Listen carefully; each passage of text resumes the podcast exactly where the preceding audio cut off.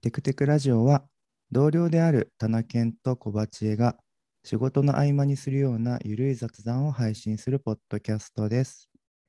えーエピソード9、えーよろしくお願いします。よろしくお願いします。はい。えーっと、前回と前々回、エピソード8と7は、あのマイクの調子が悪いっていういう状態で収録したので、改めて聞いてみると、僕のやっぱり音がかなり雑な、雑な感じになって。確かに。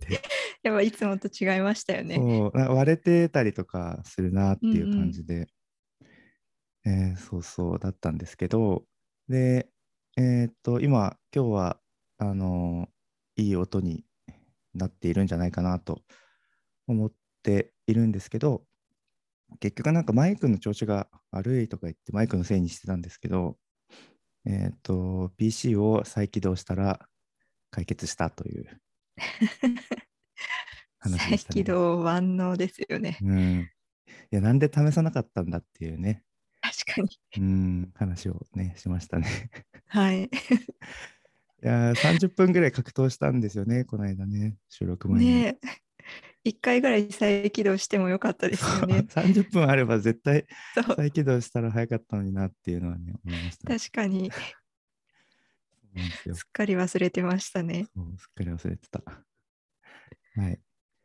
で、えーっと、そうですね。で、まあ、音声も良くなったんで、じゃあ、気持ちを新たにやっていこうとはい。思うんですけど、はい。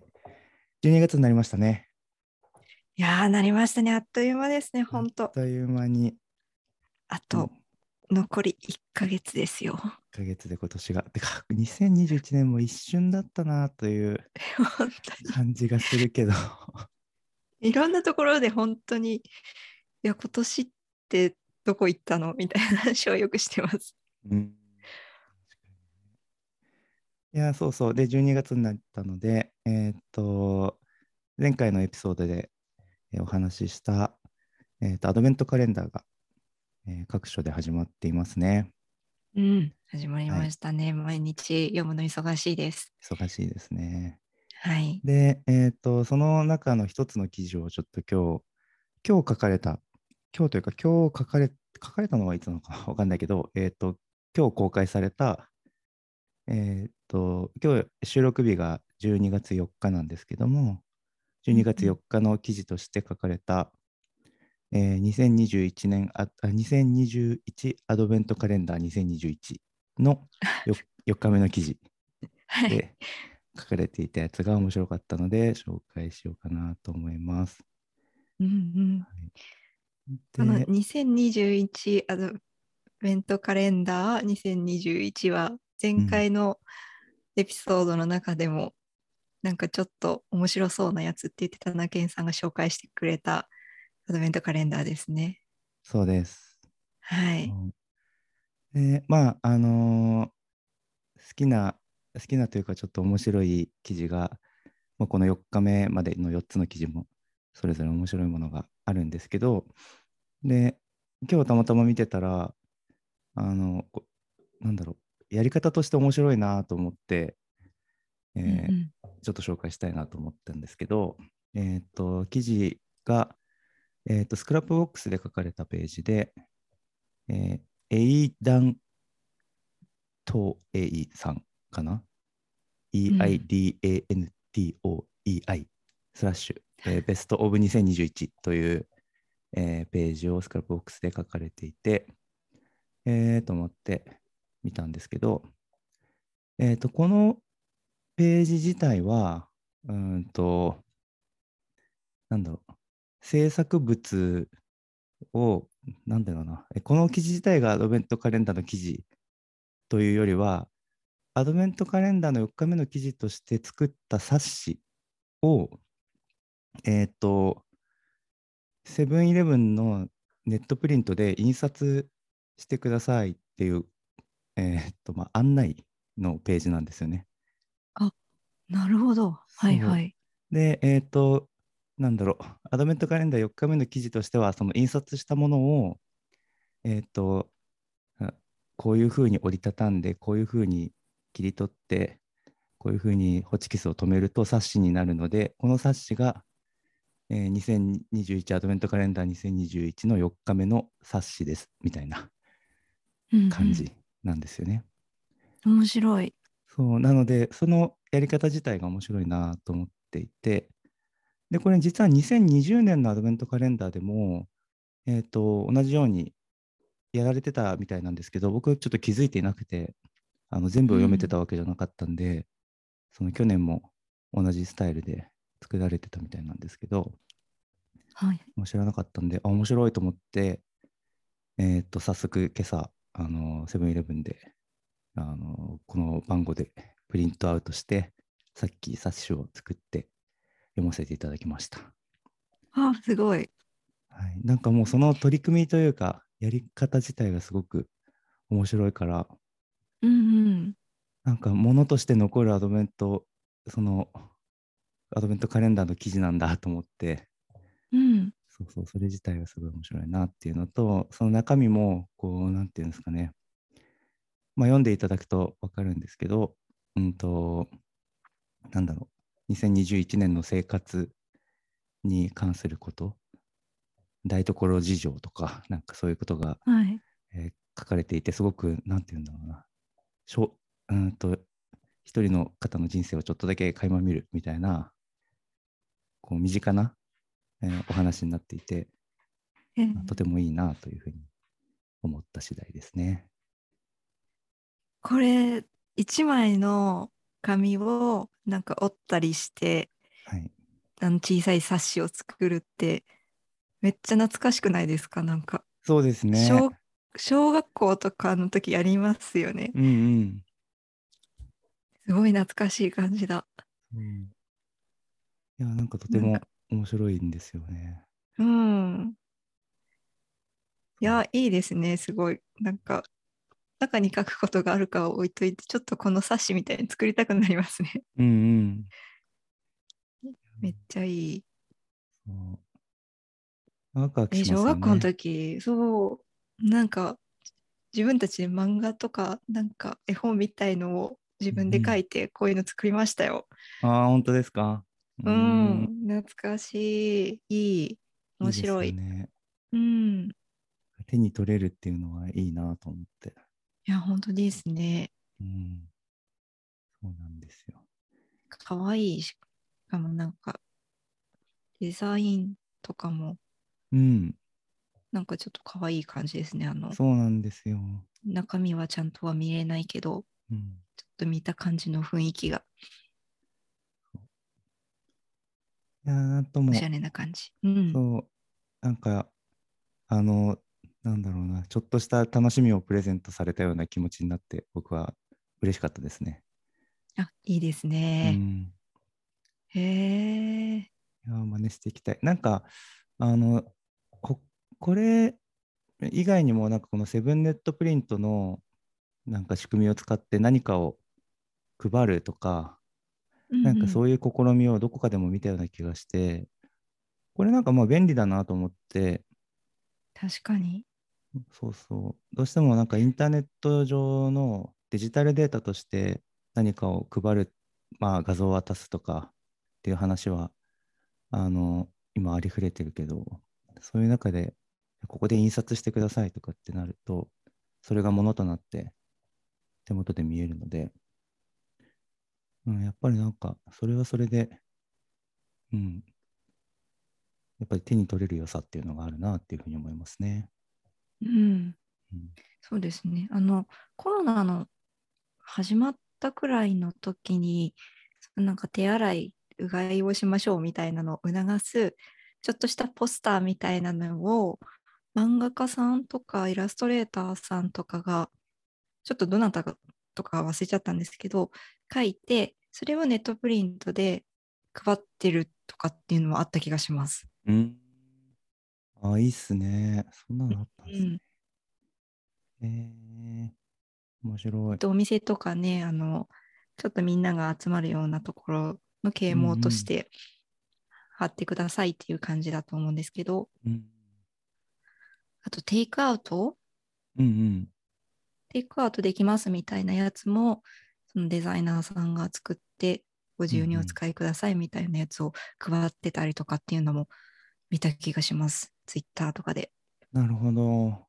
はい、なんか、こうやってデザインできたりとか、絵を描けたりとかってすると、こういうことができていいなって思いますね。うーん、確かに。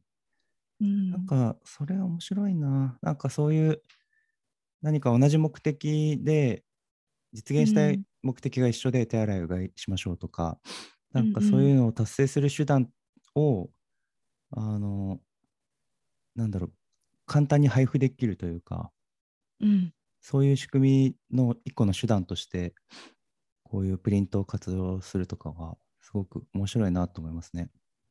本当に、うん。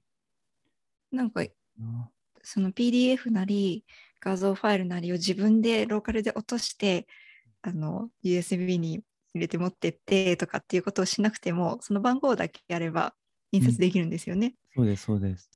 うん。便利だし、うんなんか、この取り組みみたいなのもとってもいいですね。とてもいいですね。いや、なんか、うん。あのまあ、プリント代はあのセブンイレブンに払うんですけど、それ以外にうんうんこの方にお金を払いたいと思っちゃいましたね。あ、確かに。うん、ありがとうというのを、うんうんい。くらか100円でも200円でも分かんないけど、払いたくなっちゃいましたね。うん、ですね。そんな話でした。はい。はいいや、いいな。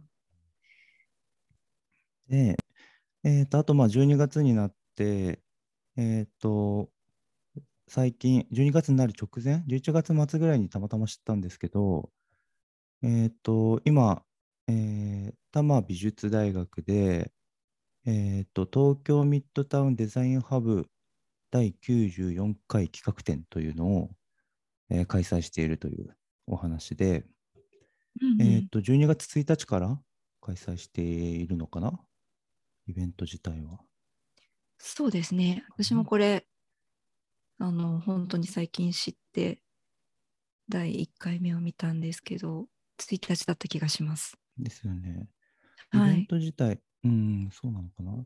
で、なんか、えっ、と、この企画展の中で、まあ、各大学の先生なのかなだったり、えっ、と、まあ、非常勤講師の方とか、まあ、様々な講師の方が、えっ、と、大体1日に1回、1講義っていう感じで、えっ、と、お話をしてくれるっていう、まあ、デザインに関する、えー講義をしてくれるっていうようなイベントになっていて、で、オンラインでも、えー公開されていて、YouTube ライブかな？で配信がはいされていて、アーカイブも残るので、えっ、と、まあ、リアルタイムじゃなくても見れるっていう、えー感じなんですけど、えっ、と、まあ、この多摩美術大学主催で、えーいろんなデザインの講義を無料で聞けるよというので、で、いくつか聞いてみました。うんうんで、えーっと、平日は1日1講義かな、多分。で、休日、土曜日、日曜日は1日に2つ、3つやったりとかしているみたいですね。はい。ね、すごいですね。全部で50講義うんうん。あるんですよね。そう、いっぱいある。ねすごい。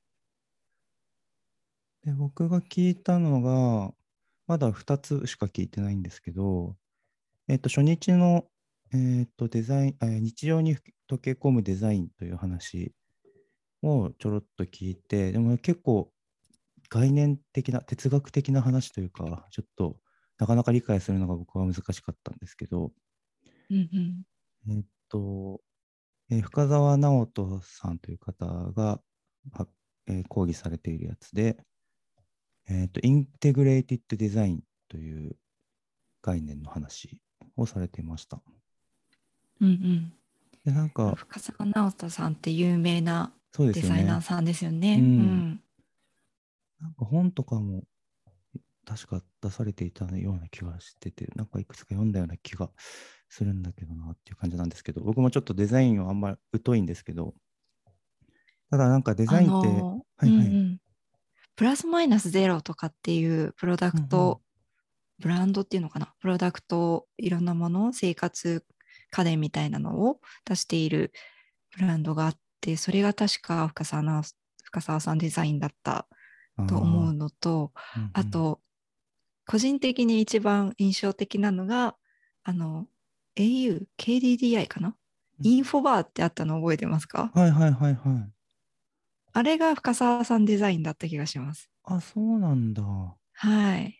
えー、あの、なんだろう、マス目みたいに、うんうん。このダイヤルの部分が、プッシュのところが。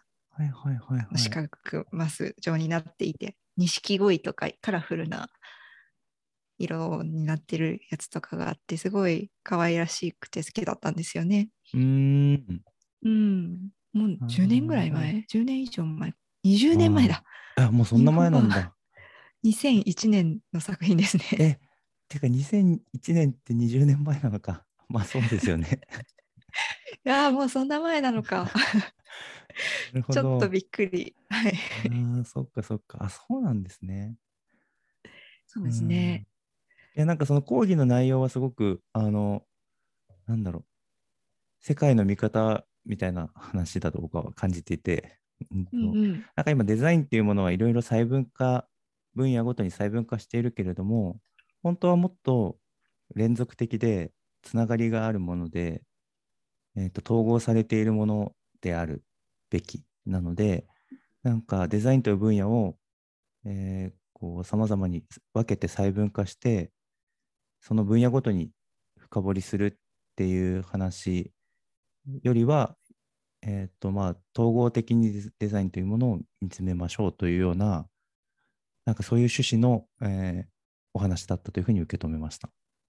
うんうん。うん、そうですね。私もここの深澤さんの回だけ、い一つだけ今み、今のところ見てるんですけど、いや、なんていうか概念的な、すごい哲学的なお話だったんだけど、その、確かに今、田中さんおっしゃったみたいに、あの、けうんとおっしゃった話もそうだし、なんか、感じてるっていうことを自覚できるっていう力がデザインをする人、その多摩美術大学とかに通ってデザインとかアートを勉強していく人は、あの大切にしなきゃいけないみたいな感じのことをおっしゃってましたね。うんうんうんいやすごいなーって思いながら。なんとも聞いてま難したしいなって思いながら聞いてました。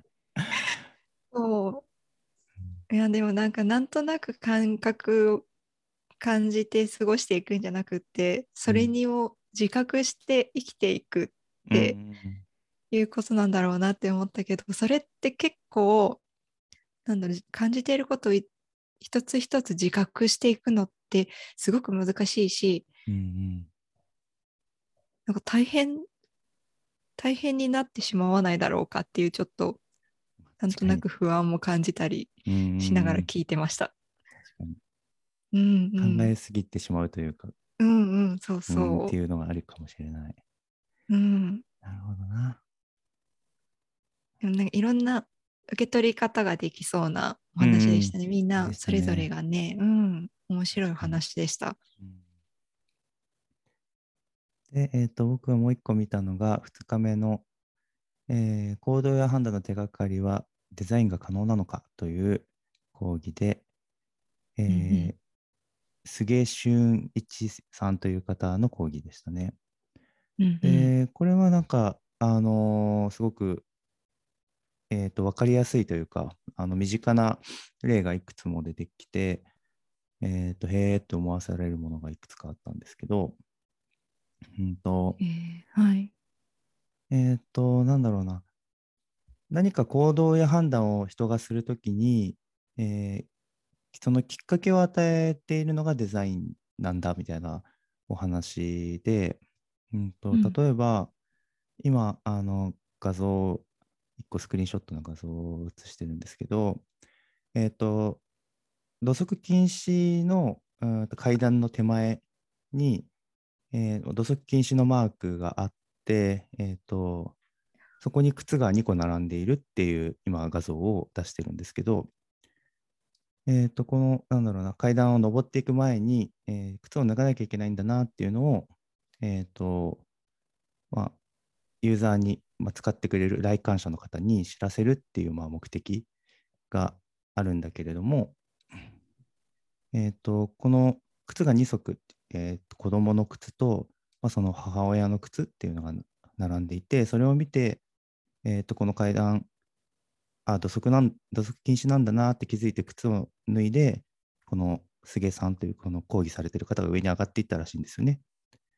で、まあ、ここはなんか美術館で、美術館かな、まあ、何か博物館か美術館かで展示がこの階段の上にあるっていう感じだったらしいんですけど、階段上がる手前で自分も靴を脱いで上に上がっていったら誰もいなかったっていうふうに言ってて、で、え、何怖い話かなと思ったんですよね、一瞬。え、みたいな。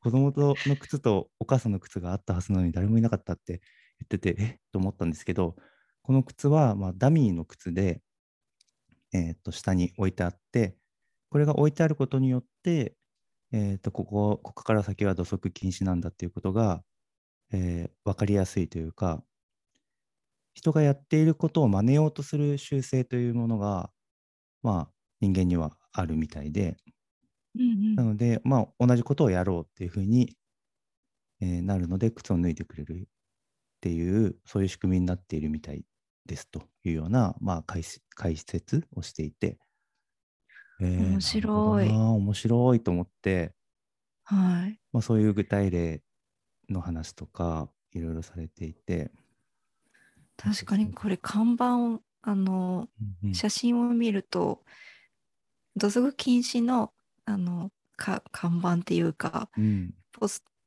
ちゃんと書いてあるんですよねその横には。でもそういうのって見逃しがちだけどうんこの靴が置いてあるとなんかあここで脱ぐんだなって本当に感覚でわかりますよね。そうですよね。うんうんそうそう。そうなんですよ。で、なんか、この、あのはまあ、登壇者の方が、この施設の方に、まあ、聞いたみたいなんですけど、あ聞いたみたいじゃないのか、想像したって話だったかな。まあ、おそらくこの看板だけあってもあまり効果がなかった。で気づかずに土足で上がってしまう人がいたんじゃないかというので、うんまあ、施設の方がここに靴を、ダミーの靴を置いたんだっていうような、なんかそういう話だったか、考察だったかをされていたと思いますね。いやー面白いいいですねなるほどって感じ。ううんん。これとても面白い話だったんで、ぜひ見てほしいんですけど、あなんだろう見たいです。なうん。あとはその話の中で面白かったのは、うーんと、まあ、抽象的な話をしてもあれだけど、まあ、具体例もう一個面白かったなっていうのがあったんで紹介すると、えーとはいこのまあ先生、まあ、菅菅井先生かの研究室があるみたいで、その研究室で、えーとある方がお土産で、えーとシャインマスカットをうんえー持ってきてくれて、冷蔵庫に入れて、みんな食べてくださいっていうふうに、えーやったらしいんですよね。うんで、まあ、丸々その房にぶどうが、その実がいっぱいついてる状態のシャインマスカット。はいで、シャインマスカットはまあ種なしで皮もそのまま食べれて、すごく食べやすいものだから、うん。まあポンと置いとけばみんな好きな分だけ食べてくれるだろうっていうので、置いといたらしいんですよ。はい。そしたらなかなかこうみんな遠慮してしまってこう食べていいのかとか自分が最初に食べるのもなとかっていうので、こう冷蔵庫の中で何日か放置されてしまってでどんどどんまあ鮮度も落ちていくからなんかあんまり美味しくない状態でまあ食べるなりする状ことになってしまったと。うんっていうのが、まあ、ある年の話で、で、翌年、えーとまあ、同じ学生さんが、まあ、また実家からシャインマスカットが送られてきたんで、みたいな感じで、みんな食べてくださいっていうのをやったんですけど、その前の年にみんながなかなか食べてくれなかったみたいな反省があって、まあ、その本人も多分みんなに食べてほしいと思ったからだと思うんですけど、うん。えーっと、そのシャインマスカットの、あの実を全部、えー外して、紙コップをうんうん人数分用意して、紙コップの中に均等にその実を詰めて、えーっと、冷蔵庫に置いといたと。うん。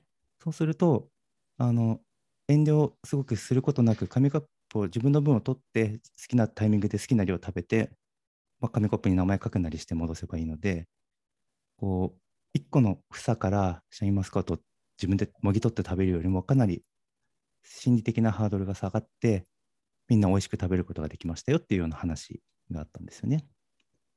なるほど。これってまああの気遣いといえばそうかもしれないけどこれもまあデザインですよねっていうような話をしてうん。判断のさまざまなコストを自分で誰がどういう順番で食べるのかとかそういう考えることを減らすことによって自分の分っていうのを分かりやすく紙コップで入れることでこうそれぞれの人が食べやすいようなそういう状況を作ることができたよっていうので、まあ面白いなっていうようなそういうまあ具体例がいくつか出てきたっていう話でしたね。えー面白いですね。そうです、そうです。面白くて。こので、ちょっと今僕、具体例の話ばっかりしちゃったんですけど、なんかそういうのをじゃあはい抽象化すると、これはこういう原理というか、だよねというような、あちょっと講義っぽい内容も含めてうんうん。話してくださったんで、なるほどなっていう感じでしたね。いやー、これ見てみたいですね。ぜひぜひ、とてもうん。あの馴染みやすい内容でしたね。うん。うん。なんでなんかそのデザインとか制作物っていうのはなんか何かを作るっていうのはその作ってるもの自体がなんてデザインっていうわけではなくてなんていうんだろう。その作ったものをきっかけにそのそれを見た人の頭の中にこうえ実現したい状況を作るっていうのがデザインなんだっていう話をされていて、そうそう、なんかさっきのダミーの靴、その土足禁止のダミーの靴の話も、えーそういうの、ダミーの靴を置くことによって、ここは靴を履いてはいけないエリアなんだ、この先は。靴を脱いで上がっていくべきなんだっていうことを頭の中に思い描かせることが、なんか大事であって、それを実現するための手段としての何か、あの土足禁止のマークを作るなり、ダミーの靴を置くなりっていう、それもデザインの制作制作物として、手段としてあるんだよっていうような、なんかそういうお話をされてましたね。なるほど。勉強になりますね。勉強になりました。うん。いやー、なんか面白いな。その、この東京ミッドタウンうんうんの、あの、どんな講義があるかって載っている一覧のページはい。を見るとの、そのタイトルだけを見ていくと、いや、デザインっていろんなデザインがあるんだな、あるんだなっていうのをタイトルだけでちょっと感じますよね。うんうんうん、確かに。本当になんか、あの、デザインっていうと、まあ、一番思いつきやすいところだと、そのなんか、ウェブページのデザインみたいなこととか、うん。その絵を描いたりするイラストレーターさんみたいなデザインみたいなのをすぐ思いつきがちなんですけど、デザインってそういうだけじゃなくって、その行動をデザインしたりとか、うんそのなんかコミュニケーションをデザインしたりとかみたいなそのこともデザインなんだなっていうのをこのタイトルを見ただけですごいうん幅広いんだなっていうのを感じます。そうですね。本当にうん様々あるんだなっていうのを感じますね。ね本当ですね。うんいや面白い。そう、これをちょっとうん継続的にウォッチして、面白そうなやつがあれば見ていこうかなと思ってますね。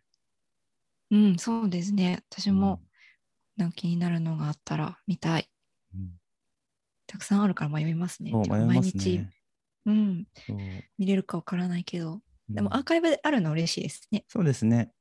うん。良さそう。はい。そんなとこはいありがとうございます。はい。あとは、まあちょっともう30分ぐらいおしゃべりしてるんで、残りはちょっとサクッと話すんですけど、えーっと、昨日12月3日に、えー、角谷トークというイベントがありまして、それに参加してきたうんうんよっていうお話をちょろっとだけしたいと思います。はい。はい。で、えっ、と、角谷トークっていうのは、まあ、角谷さんという、まあ、我らのルビーストの中では有名なルビーストイストの角谷さんという方がいらっしゃって、まあ、ね。角谷さん、はい、角谷で調べれば多分きっといろいろ出てくるんじゃないかなと思うんですけど、ご存知のない方は調べてみてくださいっていうとこなんですが、えーとその角谷さんが、えーとフィヨルドブートキャンプという、えっ、と、なんだ、えっ、と、プログラミングスクール？うん、ですね。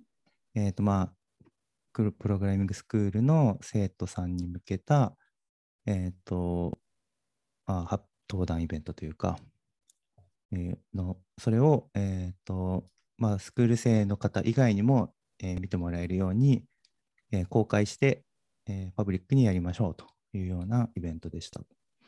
うん、で、そうですね、あの、今僕が勤めている GMO ペボボという会社がスポンサーをし、このイベントのスポンサーをしていて、で、まあ、会社で、たまたま僕は昨日オフィスに出社していたので、オフィスのメンバーで集まって、スクリーンに角谷トークのイベントを映しながら、みんなでなんか、えーおつまみというか、とかお菓子とかを食べながら、みんなで見てましたよという感じで楽し。そう。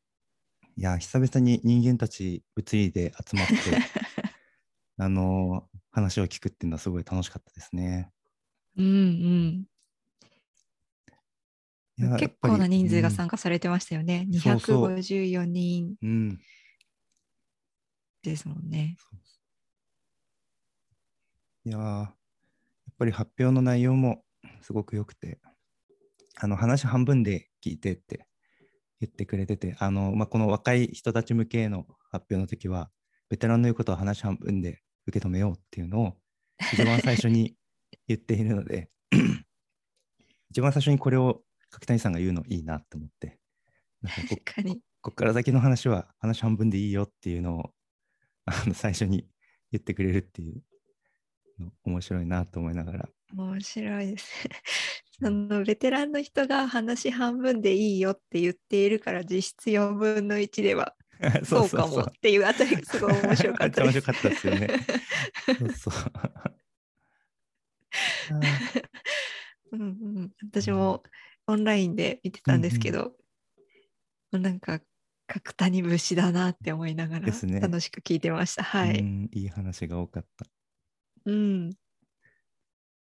であとはそうですね。なんか特に僕があのよく思うのが、この言語は思考を規定するっていうえースライドの中であるんですけど、これは特になんか今のペボボという会社に入ってきてそうだなって特に思っているとこで、今僕は3年このペボボという会社にいるんですけど、このペボボの中の人はすごい言葉にすることを重要視しているなと思っていて、まあ、うんうんブログとかもたくさん書いているし、発表とか、さまざまな面で何か自分の考えていることを言葉にして、えー外に出すっていうことをとてもやっていて、で、言葉にできるから、えーと思考が固まるというか、思考が整理されるっていうところはあるよなと思っていて、うん。なんかそれをじゃあ言葉の使い方どういうふうな単語を選ぶのかとかっていうのも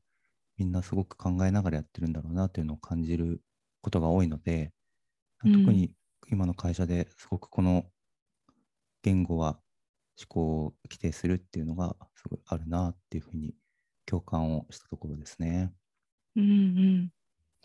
いや、本当にそうかも。なんか、理解できてない時も、とりあえず、あの、さみだれ式に言葉にしていきながら、思考の整理を、ができる時ってあると思うんですけど、うん、なんか、わからないなりに言葉にしていくことで、あの、自分も整理されていくし、周りの人からもその言葉にすることでこの人がどこで分かってないのかなとか、うんそのどこでつまずいてるのかなっていうのがあの感じ取ってもらえるからうんうん、多分次に進むのも早くなるそうですね。っていうのが、うん、あると思うのででなんか分からない状態で言葉にするのにもみんな嫌がらずに付き合ってくれるっていうのが、うんうん今ペパボっていう会社かなって思うのでうん。すごくそれはいい文化だなって思いま思すい。ますね。うんうん。いや、わからないところがわかるようになるっていうのもありますからね。やっぱり言葉にしていく中で。何がわかんなかったんだっけっていうのがね、そう。わかるっていうのが面白いですよね。うん。そうですね。うん。いやー、言葉にしていきましょう。